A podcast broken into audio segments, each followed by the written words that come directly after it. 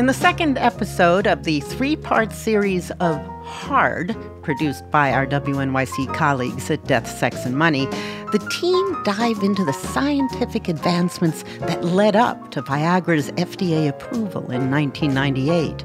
From an unforgettable conference presentation to an overnight drug study where an unexpected side effect kept popping up. Also, the intentionality around the early marketing of Viagra, when former Senate Majority Leader Bob Dole encouraged men to summon the bravery to talk to their doctors, and how that message has shifted over the years. Here's DSM host Anna Sale. What was it like being able to talk with men who had struggled with erectile dysfunction and tried to manage it as a mental health problem that, that you were able to say to them, actually, there's something going on physiologically that I think we can help you out with? It's like they won the lottery. I mean, you're not a man and you don't have a penis, but when it doesn't work, you challenge all aspects of your ego, your being, your self worth. You, you say, What did I do? Am I guilty of something? Uh, what did I do wrong? I'm Anna Sale, and this is Hard, a series from Death, Sex, and Money about Viagra. Men worry about their erections all the time. Erectile dysfunction. Abstinence does not make the heart grow fonder. And the ways we do and don't talk about sex, relationships, and our bodies. I even went to therapy for a year and never really talked about it. Viagra was approved by the FDA almost a quarter century ago, in the spring of 1998. It was the first oral pill to treat erectile dysfunction. Sex lives were going to be revolutionized. And who did Pfizer hire as their spokesperson? Former Republican Senator Bob Dole. Courage, something shared by countless Americans, those who risked their lives. Some of you might remember this commercial well. Others of you might be hearing about this for the first time. But this is how Senator Dole's Viagra commercial begins. He's sitting in what looks like a stateroom hallway, wearing a suit with a red tie. When I was diagnosed with prostate cancer, I was primarily concerned with ridding myself of the cancer. But secondly, I was concerned about possible post-operative side effects like erectile dysfunction, ED. ED, of course, has a myriad of causes, some physiological, some related to underlying mental health conditions, or both. Senator Dole had talked openly about his prostate cancer when he ran for president in 1996. A Time magazine article from that year describes him as speaking knowingly of the common surgery side effects of, quote, impotence and incontinence. You know, it's a little embarrassing to talk about ED, but it's so important to millions of men and their partners. And while there's a little bit of Pfizer branding on the commercial and a nondescript phone number to call for more information at the end, Senator Dole never says anything about Viagra. The point I want to make is there are many treatments available for ED, so my advice is get a medical checkup. This is not a sexy commercial. It feels like a PSA, encouraging men to summon the bravery to have hard, embarrassing, vulnerable conversations with their doctors that also happen to be about sex. Of course, what happens when we're faced with something deeply uncomfortable? They have that Viagra thing out. Yeah. And you know, you don't want to hear about Bob Dole's cock, you know? Ever since its inception, Viagra has been the subject of late night jokes. I tried a Viagra pill. My tongue got hard. Many memorable ad campaigns, TV episodes. What would happen if I tried one of these? But hidden behind the Viagra punchlines are deeply personal stories and a pretty interesting history. One that, as we found out, has a lot of twists and turns. If you look at the history of Viagra, it could have been lost maybe 10 or 15 times on the way. In this second episode of our three part series, we're going to talk about how America got to know Viagra. And we'll talk with some of the people who helped create this little blue pill. But before we get into it, I just quickly want to go back to Senator Dole, who was in his mid 70s when he made that famous Viagra commercial. He was hired by Pfizer after speaking publicly about taking part in Viagra trials. Larry King even had him on his show to talk about living with ED. People are embarrassed to talk about it. It affects them and their partners. Were you embarrassed? Yeah, I was, still am. I mean, it's something you don't run around you know, sit around talking about in a coffee shop or particularly in a public television program. Like so why have you now there were two doctors also joining Senator Dole in this conversation about erectile maybe, dysfunction. Maybe the two doctors could tell men who may be watching, who, who are embarrassed about this, you know, how, how's the best way to approach yeah. a doctor? I mean, how, what is Dr. Goldstein? How should you approach? Do, do you have a back door? Yeah. Sneak in impotence wing. yes, this is International Impotence Education Month. It is. That's Dr. Irwin Goldstein, a silver-haired yet youthful-looking urologist who had led Pfizer-sponsored clinical trials of Viagra in the U.S. Would you call it an amazing drug? It, it really is. We've been waiting a long time uh, the therapists for this field, but in particular humanity, has been waiting for an oral pill.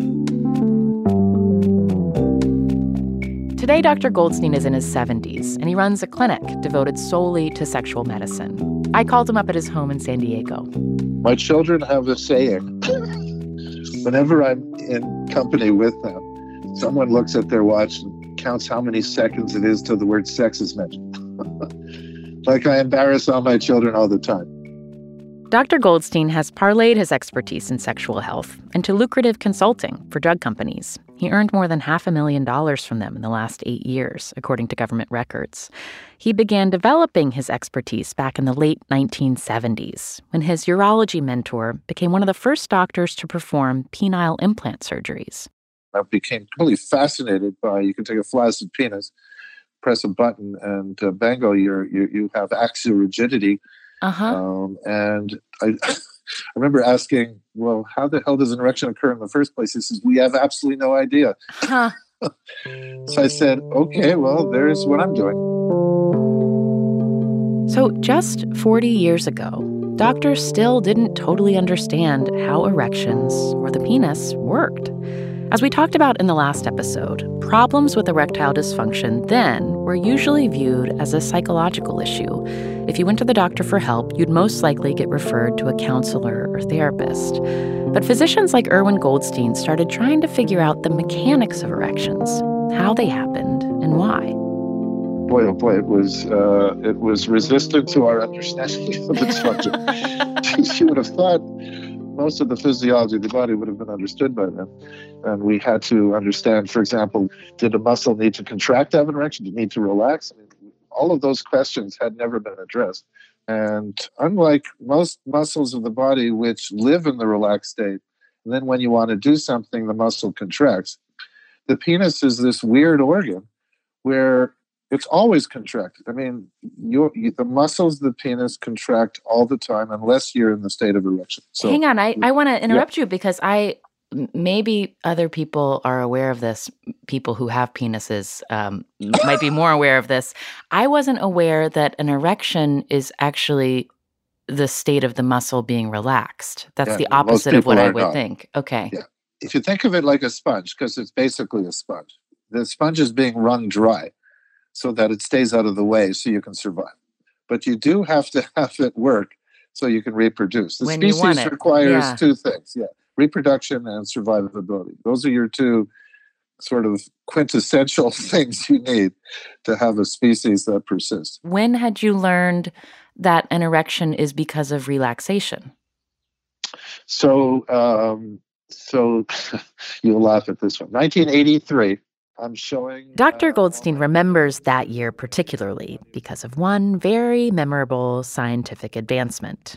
And to explain, I'm going to bring in our producer, Katie Bishop. Okay, I want you to close your eyes and come back in time with me. It's Monday, April 18th, 1983. Come On Eileen is at the top of the pop music charts. Flashdance has just opened in movie theaters. And at the Las Vegas Hilton Hotel and Convention Center, the American Urological Association is having its annual conference. Dr. Goldstein is there, along with his wife, Sue. We have a dinner meeting. People in tuxes and suits and, you know, uh, evening gowns. Dr. Goldstein was one of the speakers at that fancy dinner meeting. He was slated to talk about his research about how erections work. So, of course, because it's 1983, Dr. Goldstein goes to drop off his carousel of slides to the projectionist. So, as I'm going there, there's a British gentleman in, in a jogging outfit. I'm in my, of course, suit and tie, as is everybody.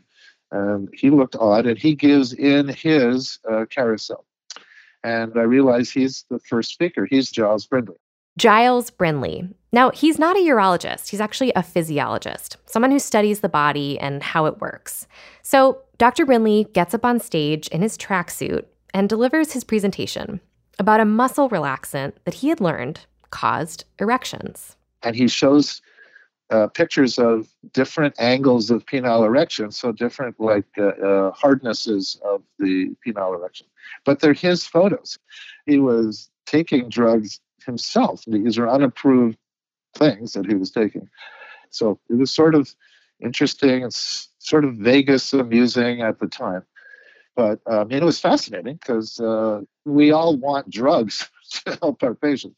But uh, with 15 minutes to go, he says the words, oh hell, in a British sort of accent, and takes his pants down in front of freaking everybody. and he had this massive erection. And then I said, uh, and I have given myself an injection shortly before the meeting, so I have an erect penis now. This is Giles Brindley, whom we called up at home in England. He's now 95 years old. And I just feel like we need to pause here, Katie, to talk about how you tracked him down for this podcast interview. Well, it's a long story, but Giles Brindley is not someone easily found on the internet, as I quickly realized. But I did find out that he was part of a choir in London. And so I actually reached out to the choir. They connected me with his neighbor, and his neighbor brought him a cell phone to talk with us on. Amazing. Okay, so anyway, back to Las Vegas, where Dr. Brindley says he never really intended to flash anybody. I wasn't going to show the erect penis. There was no need, it seemed to me. But the chairman thought differently. Um, said, oh, no, you must show the audience. So I did. Are you still there? I am still there. I'm hearing. Yes. Yes. You heard it all. Yes. Oh, so the chairman told you to, and you you showed this to the audience. What do you remember about that moment? What did the audience do? I don't know. They didn't. Uh, nothing very much, I think. And I told them I had an erection. They said they thought well, there's the erect penis. There's nothing, nothing very strange about it. Dr. Goldstein remembers it differently. Of course, the audience goes nuts and a lot of buzz, a lot of smiling, a lot of laughing, and nobody knows what the hell's going on. But in one hour, in front of hundreds and hundreds of people, he proved that a drug that causes muscle relaxation caused penile erection. Period. End of the conversation. At that point, everybody knew that muscle relaxation is how you got an erection. Is it is it surprising to you that people remember that speech so many years later? No, of course it's not surprising. It's a, a, a very un, uh, unusual event, uh, but I would expect everybody who saw it to remember it for life. Yeah. I, I, it is a quite unusual speech to give at a medical convention, I would have to say. Dr. Brindley's role in the Viagra story ends here. But he kept on making really useful discoveries. He studied the mechanisms of bladder control for people with spinal cord injuries. He worked on early bionic eyes.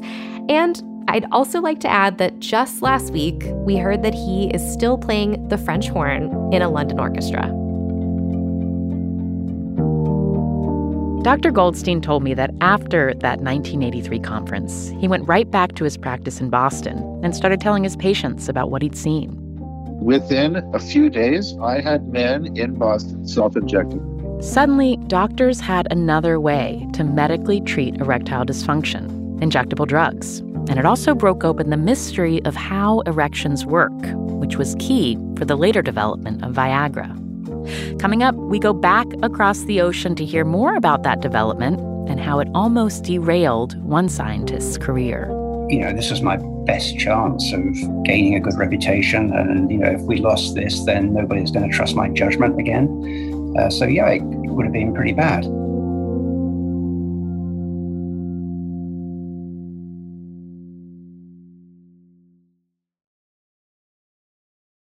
This is Hard from Death, Sex, and Money. I'm Anna Sale. When chemist David Brown first started working on the drug that would eventually become known as Viagra, it was the mid 80s, and he was leading a team of chemists in the cardiovascular department at Pfizer. After several years of research, they decided to launch a trial of a new drug that might help with reducing chest pain. And he was really excited about it. It seemed to me it had lots of possibilities for treating various diseases. So that's why I was so keen on it. Anyway, so you know, everything went wrong in the first year. Dr. Brown says the first thing to go wrong was the preliminary safety test. Um, they sent the data back saying it's lethal, it's killed all the animals. you know, Bad news. Uh, a good start. You know, I mean, that's the death of a drug, absolutely. But we we were just so skeptical because we had done so much testing ourselves. Now, we asked another scientist on Dr. Brown's team about this. He doesn't remember that happening. But according to Dr. Brown, the lab eventually admitted they'd sent back the wrong results. Either way, the problems did not stop there. It was proving difficult to show the drug worked. And the head of Pfizer Europe said to me, you know, he basically said, You've wasted money for eight years, David. We're going to close this in three months if you don't uh, get some good data. I mean, it was, it looked, it looked as if it was dead. What was that like when you heard that from your bosses? Like, we're going to shut this all down. Yeah, it was pretty hard because, um, you know, most drugs do fail at this stage. The failure rate of new drugs in the clinic is 19 out of 20 fail, 95% fail. Hmm. So the chance of success is actually very low, um, and we accept that. But you only advance your career by being one of those, you know, one out of 20 that, that succeeds. At the time, was, was your wife working? No, no. I mean, yeah, we, we had three teenage children and a big mortgage. Dr. Brown needed to show Pfizer that this heart drug could be profitable, and he needed to do it quickly. With time ticking down, he and his team threw a Hail Mary. They set up a study to test bigger doses in healthy volunteers in Wales. In the 1980s, you remember a lot of coal mines were closing around the world. Uh-huh. And the men that volunteered were coal miners that were, were out of work, They just wanted to earn some money. Huh. And so with that study, it was it was an overnight study. They they came in, they were given the drug, and the next morning, the young lady who was running the study gives them a questionnaire. And then she asks, you know, there's always an open question, you know, in case the questionnaire questionnaire has missed something. Um, anything else you want to report? Did you notice anything else? And one of the men puts his hand up and says, Well, I seem to have a lot of erections all night. and all the other men said, Yeah, so did we. uh, yeah. And uh, fortunately, she didn't ignore that. She came into my office next day and, and told me this. And I must say, she really blushed deep red. She was so embarrassed. It was one of those sort of things you never forget. And instantly, you know, I went and talked to my two closest colleagues on this. We, we understood why it was working because there'd been science published in the previous couple of years that helped us understand why this should be giving erections. Dr. Brown knew there was a big potential market for this. So he went to the head of clinical research advisor and asked him for money to study the drug's effectiveness at treating erectile dysfunction. He said no. oh. he said no. And it was one of those moments in your life where you don't even think. I just, his name was David McGivney, and he's a very good man, by the way. I, I, literally got up and went and closed his office door and said, David, I'm not leaving this room until you give me the money. And I could have got fired for that. um, but, you know, he'd said to me right at the beginning of that conversation, look, I, it was only August and my, I've already spent all the money for the year. I'm over budget. I'm in trouble. Nobody wants this drug. Why should I give you the money? Anyway, I closed his door, sat down, and he listened. I went through the science and everything else. And he, he did give me the money after an hour. Uh, you know, if he had said no, that, there would have been no Viagra. Dr. Brown's name is on one of the patents for Viagra, also known as sildenafil. Remember, it started out as a cardiovascular drug. It helps with blood flow, and that ended up being the key to its success.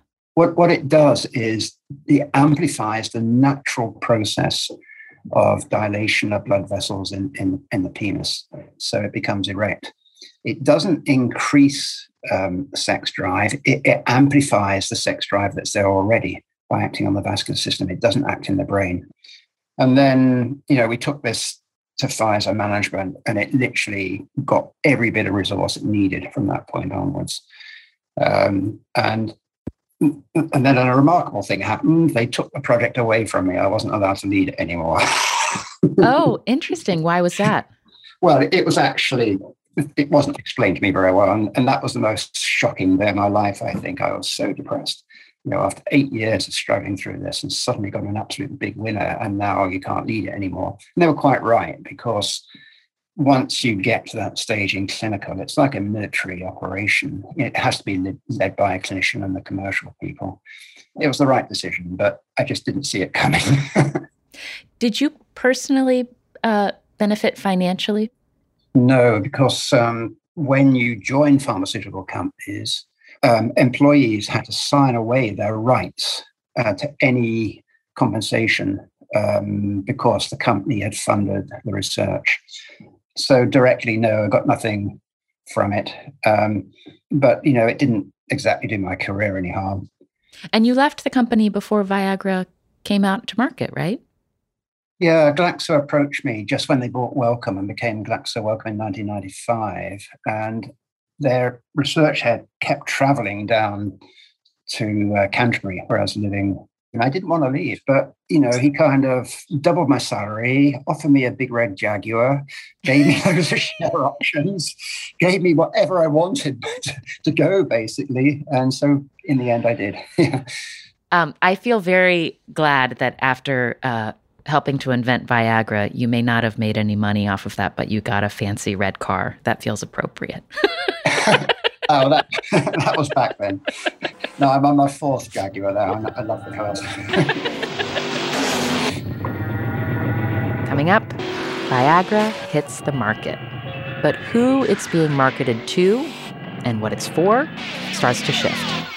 Who'd you expect? Bob Dole? Follow Mark Martin and the Viagra racing team this season.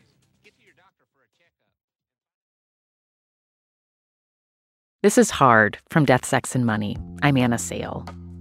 In the weeks following Viagra's FDA approval in the spring of 1998, media outlets from the Washington Post to Wired reported that doctors were writing between 15 and 40,000 Viagra prescriptions a day. By July, Pfizer reported that approximately 2.7 million prescriptions had been written, the most ever for any drug in its first quarter. Sales were over $400 million. There was a lot of initial hype around this drug. It was exciting, I'd have to say, um, back then to know that you were doing something that was adding to somebody's quality of life.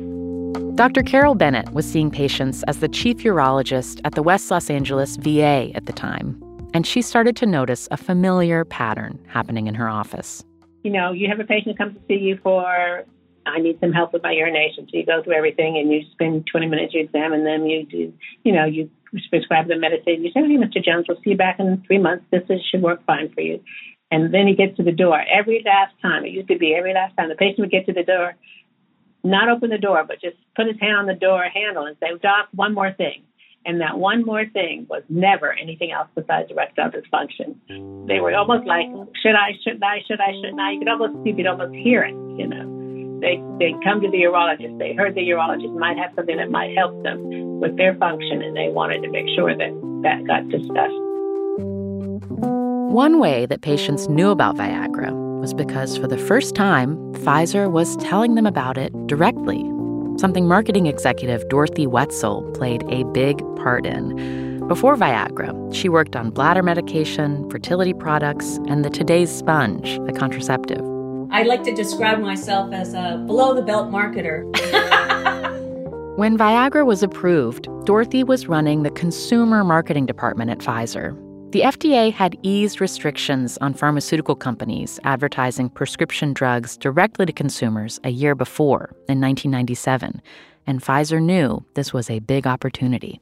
No one knew what drugs were made by what what company. And pharmaceutical companies were kind of under the radar.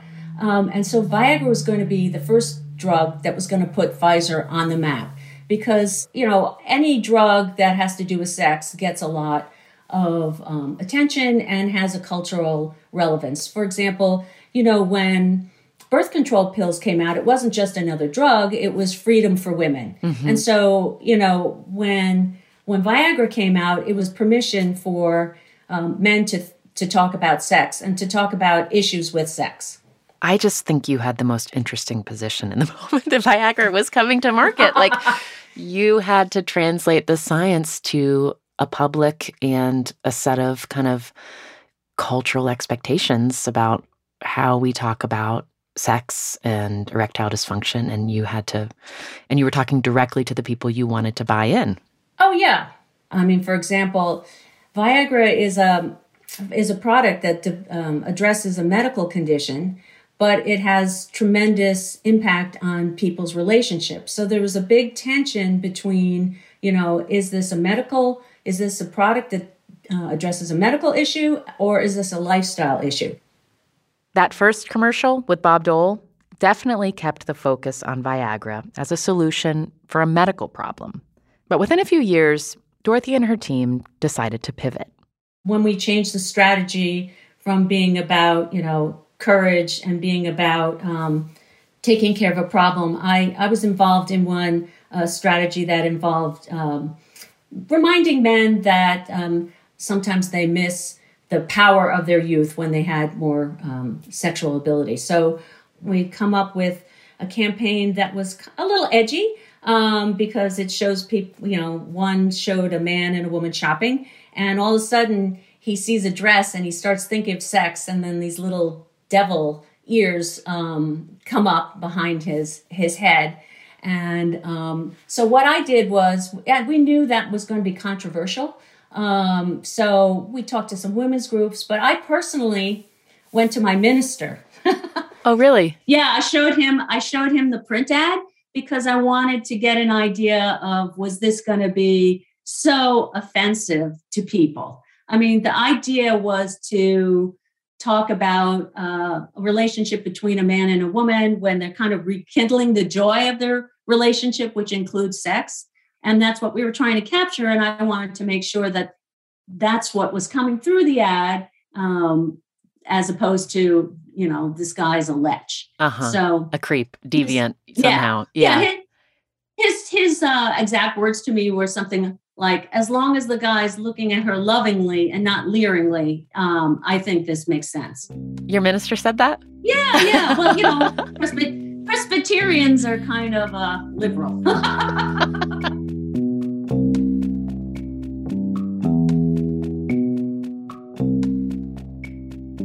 And um, help me understand what was the context for wanting to update the campaign. Um, what what when you were kind of reframing the strategy? Why were you doing that?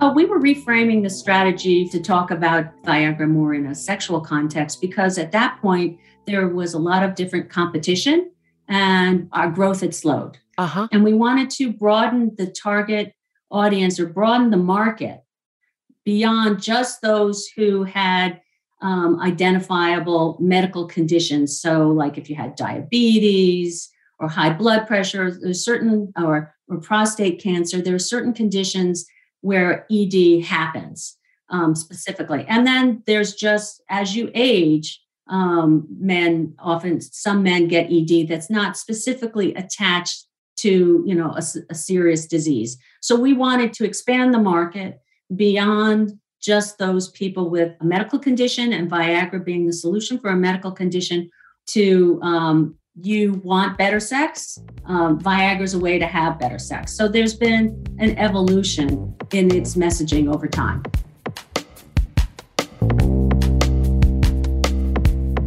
Pfizer went on to make billions off of Viagra. Sales peaked 10 years ago when Viagra brought in more than $2 billion in 2012 alone. But that marketing strategy of expanding who and what Viagra is for was controversial. The FDA quickly pulled those devil horn ads for making unsubstantiated claims about providing a quote, return to a previous level of sexual desire and activity. And in 2007, the AIDS Healthcare Foundation sued Pfizer, claiming that their ads promoted recreational use of the drug, which they said could lead to an uptick in unsafe sex and HIV infections. On the next episode in our series, I think that if men had more realistic expectations for their penises, we'd have a lot less distress. We hear from people for whom Viagra opened up a deeper conversation about their bodies and what it means to have good sex. Like, I would sometimes say, oh, yeah, my dick's got a bit of a personality of its own. It is definitely a loss, but they have to learn other ways. I have so much sex right now that does not include me having an erect penis. And it's just really fucking fantastic. This series was produced by Katie Bishop. Andrew Dunn composed the music. Alex Barron provided additional editing. The rest of our team includes Afi Yellow Duke and Emily Botein. Special thanks to Caitlin Pierce. Our intern is Gabriella Santana. Death, Sex, and Money is a listener-supported podcast. Make a contribution today at deathsexmoney.org slash donate.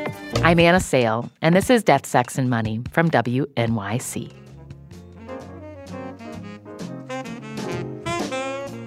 Thanks for listening to the podcast extra.